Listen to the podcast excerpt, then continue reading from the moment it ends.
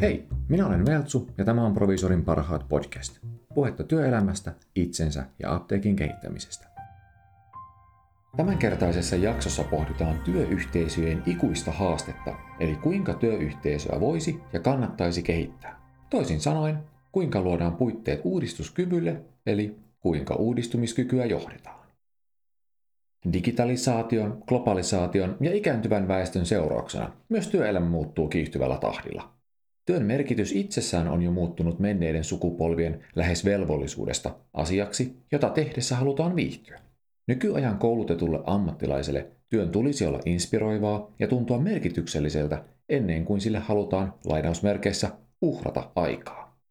Poterossa istuminen ja vanhasta kiinni pitäminen ei siis ole vaihtoehto. Se, mikä on toiminut tähän asti, ei välttämättä toimi enää tänään, saati sitten huomenna. Työyhteisön johdon ja lähijohdon kannattaakin opetella kehitysmyönteiseksi. Tämä ei tarkoita, että kaikkeen uuteen pitää hyökätä mukaan tai että jokaista koulutuspäivältä hihaan tarttunutta ideaa on yritettävä. Kehitysmyönteisyys on sitä, että annetaan mahdollisuus kokeilla uusia, joskus hurjiakin ideoita. Kehitysmyönteisyys on myös sitä, että työyhteisö uskaltaa kertoa havainnoistaan ja ehdottaa muutoksia. Aina ideat eivät ota tuulta purjeisiin, mutta välillä niinkin käy. Apteekkialan etuna on työyhteisöjen toimiminen yleensä jokseenkin samoissa tiloissa. Muutoksen johtamisen luulisi siis olevan melko helposti hoidettavissa, mutta eihän se ole. Lähijohtajan yleisimpiä virheitä on kehitysideoiden puutteellinen sisäänajo. Uutta toimintatapaa ei yksinkertaisesti toisteta valvotusti riittävän usein ja seuranta loppuu liian aikaisin tai pahimmillaan puuttuu kokonaan. Suurena haasteena voi olla yhteisen ajan löytäminen ohjatuille toistoille. Useat voivat tehdä lyhennettyä työaikaa, työyhteisössä on erilaisia työaikoja ja toiminnan pääpainopiste on asiakaspalvelu, jossa avustaminen usein on myös lähijohtajan itsensä vastuualueella. Tästä seuraava yhteisen ajan puute johtaa usein siihen, että kehitysidean sisäänajoa varten pidetyt palaverit ovat usein puolispontaaneja ja keskeytyvät helposti. Siispä on hankala luoda pohjaa yhteiselle todellisuudelle, josta käsin voisi sitouttaa henkilöstön kehitysidean läpivientiin. Toisaalta on tärkeää välttää isompien palavereiden helmasynti, eli yksisuuntainen luennointi ja vastaanotetun tiedon henkilökohtaiset tulkinnat. Monet työpaikan tahattomista konflikteista syntyvät, kun puhummekin huomaamattamme hieman eri asioista. Yksi ratkaisu voisi olla, että miettisi, ketkä ovat juuri tämän muutoksen läpiviennissä kaikkein kriittisimmät tekijät. Luovu kollektiivisesta palaveeraamisesta ja keskity oleellisiin tekijöihin joko pienryhmissä tai jopa yksilö kerrallaan. Kollektiiviset keskustelut ovat kuitenkin tärkeitä, jotta kukaan ei koe olevansa ulkopuolinen. Jokaisessa työyhteisössä on henkilöitä, joilta käydään kysymässä ja varmistamassa, mitä se lähijohtaja oikein tarkoitti tämän uuden toimintatavan osalta. Pidä huoli siitä, että juuri näillä henkilöillä on kristallinkirkas käsitys siitä, mitä tässä oikein ajetaan takaa, ja että he ovat muutoksen puolella. Kun kehitystyö on saateltu hyvään vauhtiin, tulisi lähijohtajan myös huolehtia, että henkilöstön hyväksi havaitsemat toimintatavat, eli se kuuluisa hiljainen tieto, saadaan hallitusti siirrettyä koko työyhteisön käyttöön.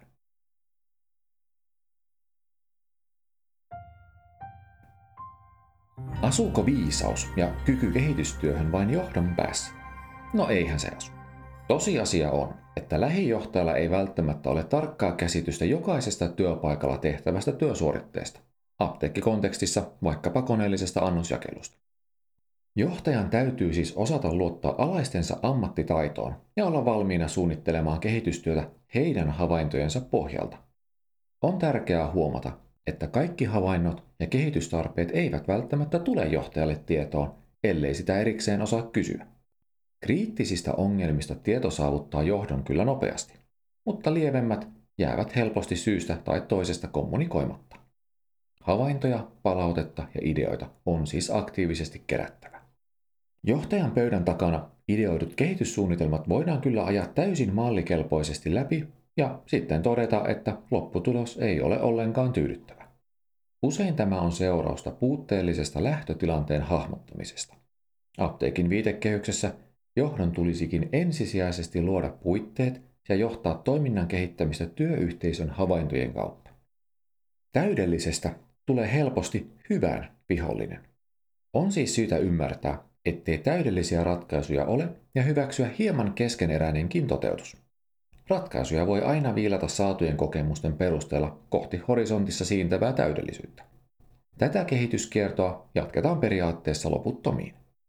Epätäydellisyys on hyväksyttävä ja suorastaan käännettävää voimavaraksi. Riittävän hyvä on juurikin sitä. Riittävän hyvää.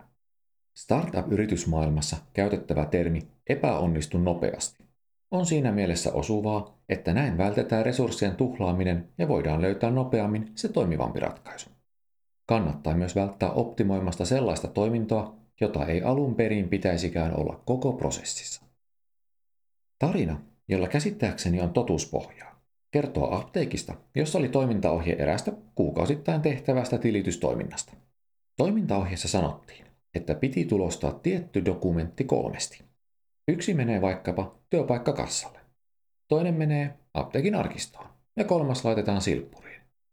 3. laitetaan silppuriin. Että mitä?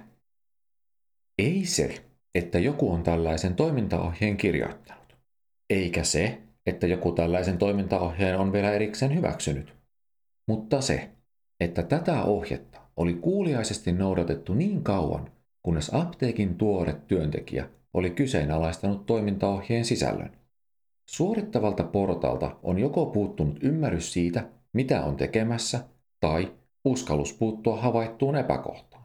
Kumpikaan vaihtoehdoista ei kuulosta hyvältä. Nyt voit itse miettiä, että teetkö sinä asiat oikein vai teetkö niitä oikeita asioita. Mielellään tietysti molempia yhtä aikaa. Oikeita asioita oikein. Kommunikaatio ei ole haasteellista pelkästään johtoportaalle, vaan se on sitä koko organisaatiolle.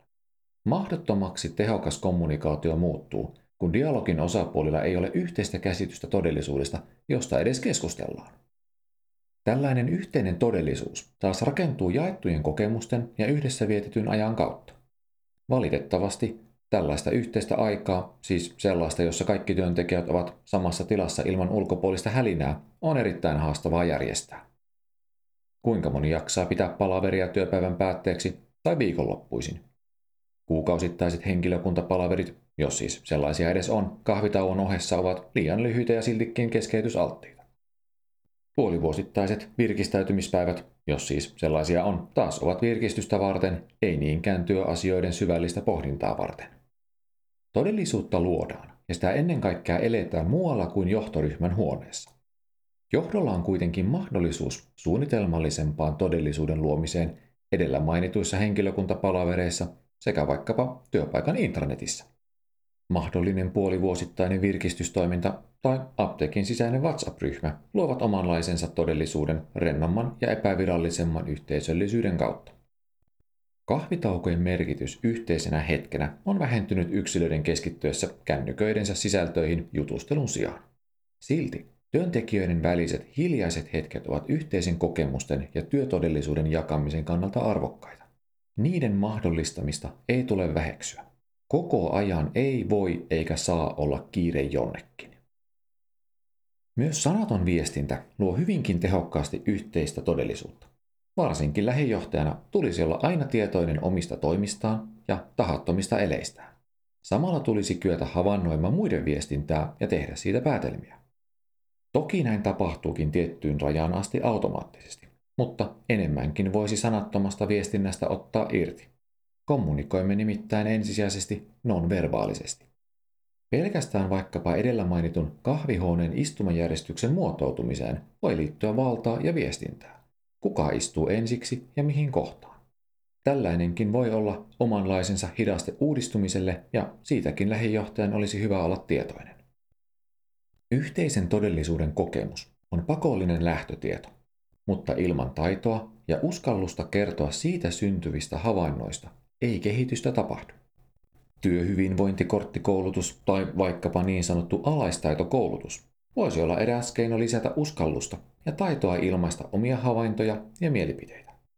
Kaikilla kyse ei kuitenkaan ole uskalluksesta, vaan omasta tahtotilasta esittää vain lainausmerkeissä täydellisiä ja varmasti toimivia ideoita, kun oletuksena on, ettei puoliraakoja ideoita toteuteta. Jos näin on, jää paljon kehittymiselle arvokasta oppia saamatta. Kehitys rakentuu aiemman ymmärryksen pohjalle. Ideoiden laadun suhteen liian korkealle asetetun riman lisäksi vaikeasta asiasta voi yksinkertaisesti olla vaikea puhua.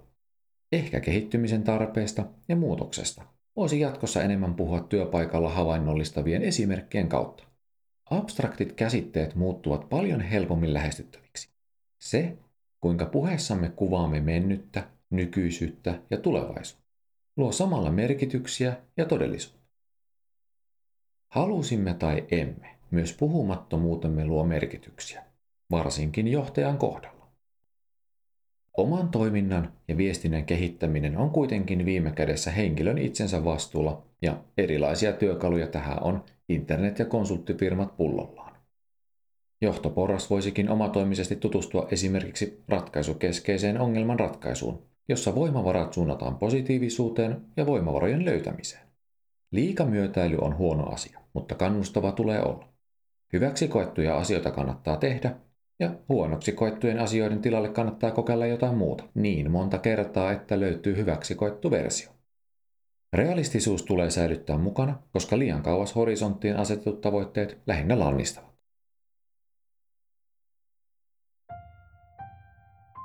Kuten jo aiemmin todettiin, ei yhteisen ajan järjestäminen apteekin työympäristössä ole yksinkertaista. Varsinkaan, kun tarkoituksena on koko henkilökunnan saaminen yhteen tilaan yhtä aikaa. Yhteistä aikaa ei käytännössä voi olla viikolla, koska keskelle päivää ei voida apteekkia sulkea. Vuokratyövoimaa voisi toki käyttää, mutta hintalappu muodostunee jokseenkin suureksi ja siltikin omaa väkeä tarvitaan tiettyihin toimintoihin. Aamun ensimmäiset tai illan viimeiset tunnit ovat myös työvuorojen takia hieman liian hankalat minkään järkevän kehittämistoimen järjestämiselle. Vaihtoehdoiksi jäisivät tällöin viikonloput tai muut viikolle sattuvat pyhäpäivät. Nämä taas herättenevät enemmän närää kuin positiivista suhtautumista koko toimintaan. Vähintä, mitä voidaan tehdä jo nyt, on pitää kiinni kuukausittaisista henkilökuntapalavereista. Jos niitä ei järjestetä, niin niiden järjestäminen kannattaa silloin aloittaa. Työvuorosuunnittelun kautta kannattaa mahdollistaa siihen liittyvä riittävä ajankäyttö. Tällöin edes puolet henkilökunnasta pääsee kerralla paikalle luomaan ja ylläpitämään yhteistä todellisuutta. Luomistyötä rikkovat silti sekä alintajuntainen kiire että käytettävän ajan todellinen niukkuus. Puoli tuntia tai tunti on jokseenkin vähän, etenkin jos sisällön osalta johtoporras hoitaa puhumisen ja muut vain kuuntelevat.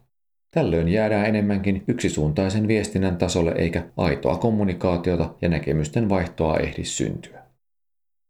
Jos nämä edellä mainitut keinot olisivat virallisia todellisuuden luontifoorumeita, niin epävirallisia foorumeita voisi yrittää valjastaa paremmin hyötykäyttöön. Tehostumista voitaisiin tavoitella luomalla entistä enemmän ilmapiiriä, että on ok, jos kokeillaan jotain uutta vajaavaisin tiedoin, ja että ajatuksensa ja kokemuksensa kannattaa ja saa ilmaista ääneen. On huonoa johtamista tyrmätä ehdotetut ideat suorilta käsiltä. Luodaan yhteinen ymmärrys siitä, että epäonnistumista ei tarvitse pelätä, vaan se on uuden tien löytämisen edellytys. Meidän täytyy oppia toiminnastamme ja jakaa havaintojamme toistemme kesken. On olemassa monia tapoja ratkaista ongelmat, eikä mikään niistä ole välttämättä muita parempi tapa toimia. Tätä ymmärrystä tulisi etenkin johtoportaan toistaa omassa puheessaan jatkuvasti. Välttämättömyys uudistumiselle on etenkin apteekkialalla hyvinkin ajankohtaista.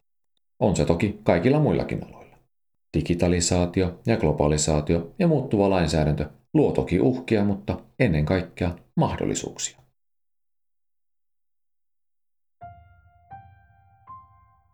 Uudistumiskyvyn johtaminen ja kehittäminen on haastavaa.